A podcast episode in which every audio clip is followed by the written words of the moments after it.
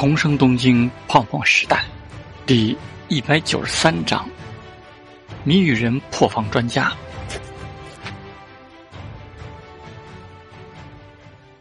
那种事情究竟要怎样做？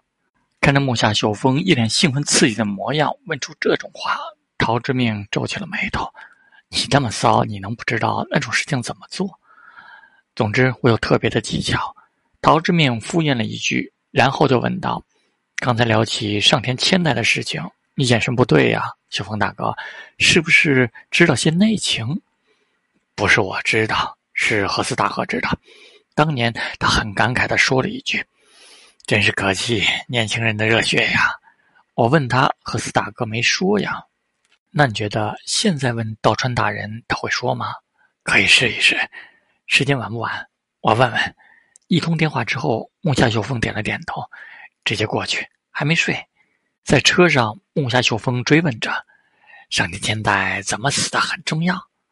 总觉得相比森家，我不算更好的选择。堂堂森家的嫡系，愿意成为许阳子，未来发展壮大的机会不是更大吗？以我的身份，还会受到很多旧华族的指责。上田大人为什么要同意平野会长的提议？以我展示出的能力，可不会在见到实际利益之前就上钩啊！就算将来过河拆桥，他女儿的名声可就不一样了。名声这东西算什么？木下秀峰不以为然。实际上，更大的可能就只是放出了这个消息，让你先相信上天正义的诚意，看上去像是真的有这个打算。没看到吗？只有内部立刻就吵翻天了。他们的目的也许仅仅就是给朱友内部制造麻烦。等目的达到了，你也被利用完了。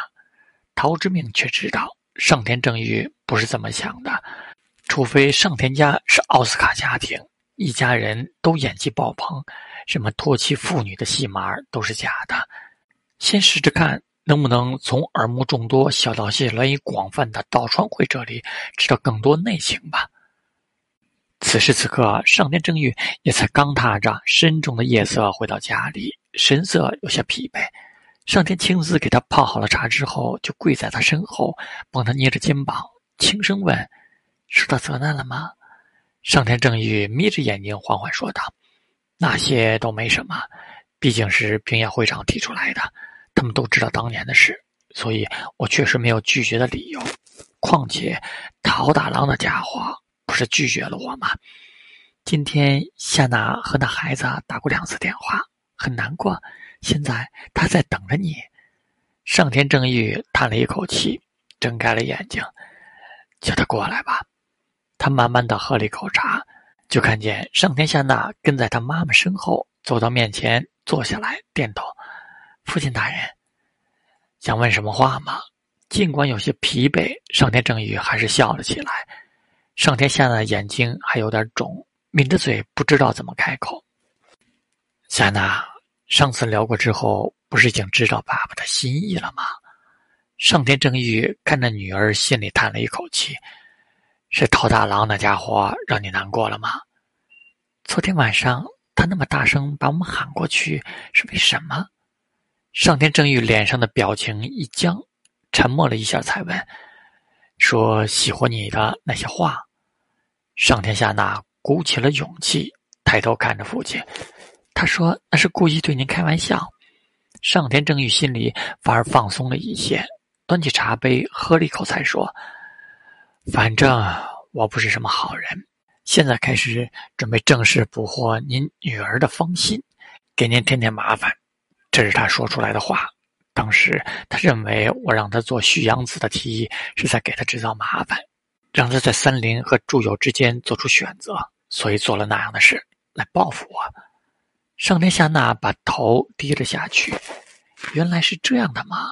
爸爸和他之间居然存在着这样一层尖锐的矛盾。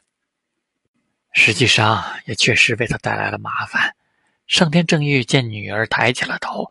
心里再次默默一叹，因为森次郎在学校那样闹过之后，事情已经传到了该知道的人耳中。此刻，尽管他没有答应我的提议，但他跟你的关系是真实的，因为我们家的立场，主应该已经为难他了吧？上天下那紧紧抿着嘴唇，所以当时他可能有些气愤，有不满，但那不是开玩笑。上天正欲抬头摸了摸他的脑袋，如果真的不想继续惹这个麻烦，他应该会从此离我们上天家远远的，怎么会愿意留在这里住一晚上呢？可现在。现在是爸爸和他要面对的事。上天正欲收回了手，目光柔和起来。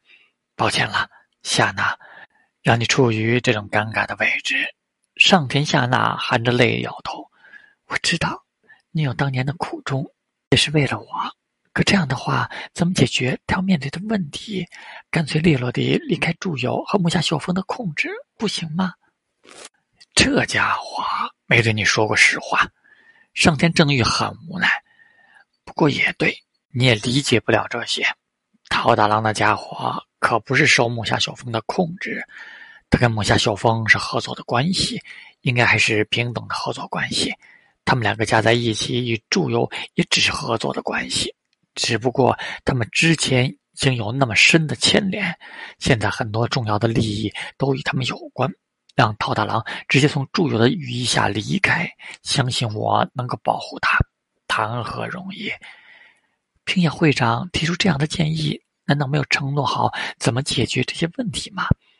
解决办法就是我呀，许阳子的身份，我们整个上天家，这还不够吗？上天正宇的目光迷离，只是他无法做到相信我。上天下那看着父亲，忍不住说道。爸爸将哥哥的事情告诉他吧，知道了那些事情，他也许能够相信您的真心呐。夏娜，上天正义的目光严厉了起来。在他真正做出抉择之前，我也无法做到完全相信他。那件事情，你不明白有多严重吗？上天下那心慢慢沉下去，低下头轻声回答：“我明白了，没事的，没事，不要着急。”事情总会慢慢变化的。上天晴子一个人安抚着两个人的情绪。你妈妈说的对，夏娜。上天正义的声音重新温和起来。对真正重要的事，要足够的耐心，要足够的冷静。这一点上，陶大郎那家伙做得很好。我们家那么庞大的财富，从来没有冲昏他的头脑过。我明白了。关于昨天晚上的状况，我已经知道了。那么，父亲大人、母亲大人，时间也不早了，我先去睡觉了，晚安。夏娜，上天正义喊了一声。上天夏娜站在不远处，回头看着他。桃大郎那家伙，上天正义心情很复杂，优点很多，缺点也很明显。事业和野心方面的事就不说了，感情方面，或者说女人方面，你掌控不住他的。除非他是真的变得深爱你了，可您为什么还愿意让他作为上天家的虚养子呢？上天正玉一时不知道怎么回答，良久才说：“他比三次郎至少还是要好很多。况且我相信我上天正玉的女儿。”上天下那忽然展颜一笑：“我知道了，会好好修行的。晚安，我们的夏娜。”上天正玉也露出了笑容，上天下那转过身之后，笑容才渐渐消失。但父亲大人毕竟不知道，那家伙也许已经根本不相信爱情了。他怀疑父亲大人的用意，怀疑可能的背叛，是此刻已经刻在灵魂的原则了吧？他在和全世界战斗，以此为乐，认真练剑的样子锋芒毕露。上天下那觉得。在心与心这个战场里，他没有什么好办法，那就只能尝试让他再次真切的感受到，在这个世界里，他不是只能一个人孤独的面对吧？上天下那并没有这一份把握。上天正义洗漱完毕之后，正准备睡的人，却又听到了起居室那边电话的响声，走过去接听之后，才听清打电话来的人是陶之命。这么晚了，有什么要问的话吗？报仇！上天正宇心里一顿，平静的问道：“什么报仇？报你昨天晚上让我没睡好觉的仇。我提心吊胆一晚上，担心您闯进来用剑砍死我灭口。上天正欲无言以对，这孩子闲的嘛，所以电话骚扰您。现在再去您家，有很多人认得我的车子，我很麻烦。没什么事，还是睡吧。睡不着，总在想着报仇的事。陶之命叹了一口气：“哎，但是报仇是要讲办法的。像这个仇会记十年，君子报仇，十年不晚。仅仅是让你没有睡个好觉而已啊！是啊，因为昨天晚上的事，我觉得我未来十年里每天都睡不好觉，每天都想着报仇。你那剑术太强了，我只能忍着，忍着。”可是，如果十年都报不了仇，到时候就会害得我的老婆孩子也睡不好。没办法，也许只能想个办法，拼了了命也要把仇报了。当然，老婆孩子还是要先安顿好。这你放心吧，我做事贼缜密。上天正玉的额头青筋直冒，到底在说什么胡话？一袋米要扛几楼？一袋米要给多了。上天正欲感觉要把听筒捏爆了，感受到痛苦了吧？谜语人大人，陶之明的声音竟笑了起来。我就不告诉你，我知道了多少秘密，就不告诉你，就不告诉你。陶大郎，上天正欲一声低沉的怒吼：“闭嘴，别唱了！不唱的话，那就再念诗啊！能考上东大，我的牌局也是不错的。”火辣辣心，火辣辣情，火辣子哥哥啊，他透着心里红。闭嘴，闭嘴，闭嘴！上天正义彻底破防了，惹得上天晴子和上天下那都慌张的跑出来，看着失去镇定的他。陶之命消停了，声音平静下来：“上天大人，一袋米一个人是扛不了的，我为什么要打这个电话折磨您？我想您明白的，有话对我讲吗？”你在哪儿？您的家门口有车，等我。上天正欲重重搁下电话，回头看着妻子和女儿，忽然灿烂的笑起来。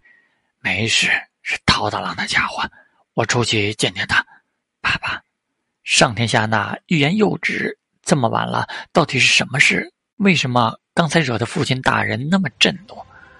放心吧，上天正玉长长舒了一口气，那家伙。又打不过我，上天下那懵了，还会打起来？你们不要打呀！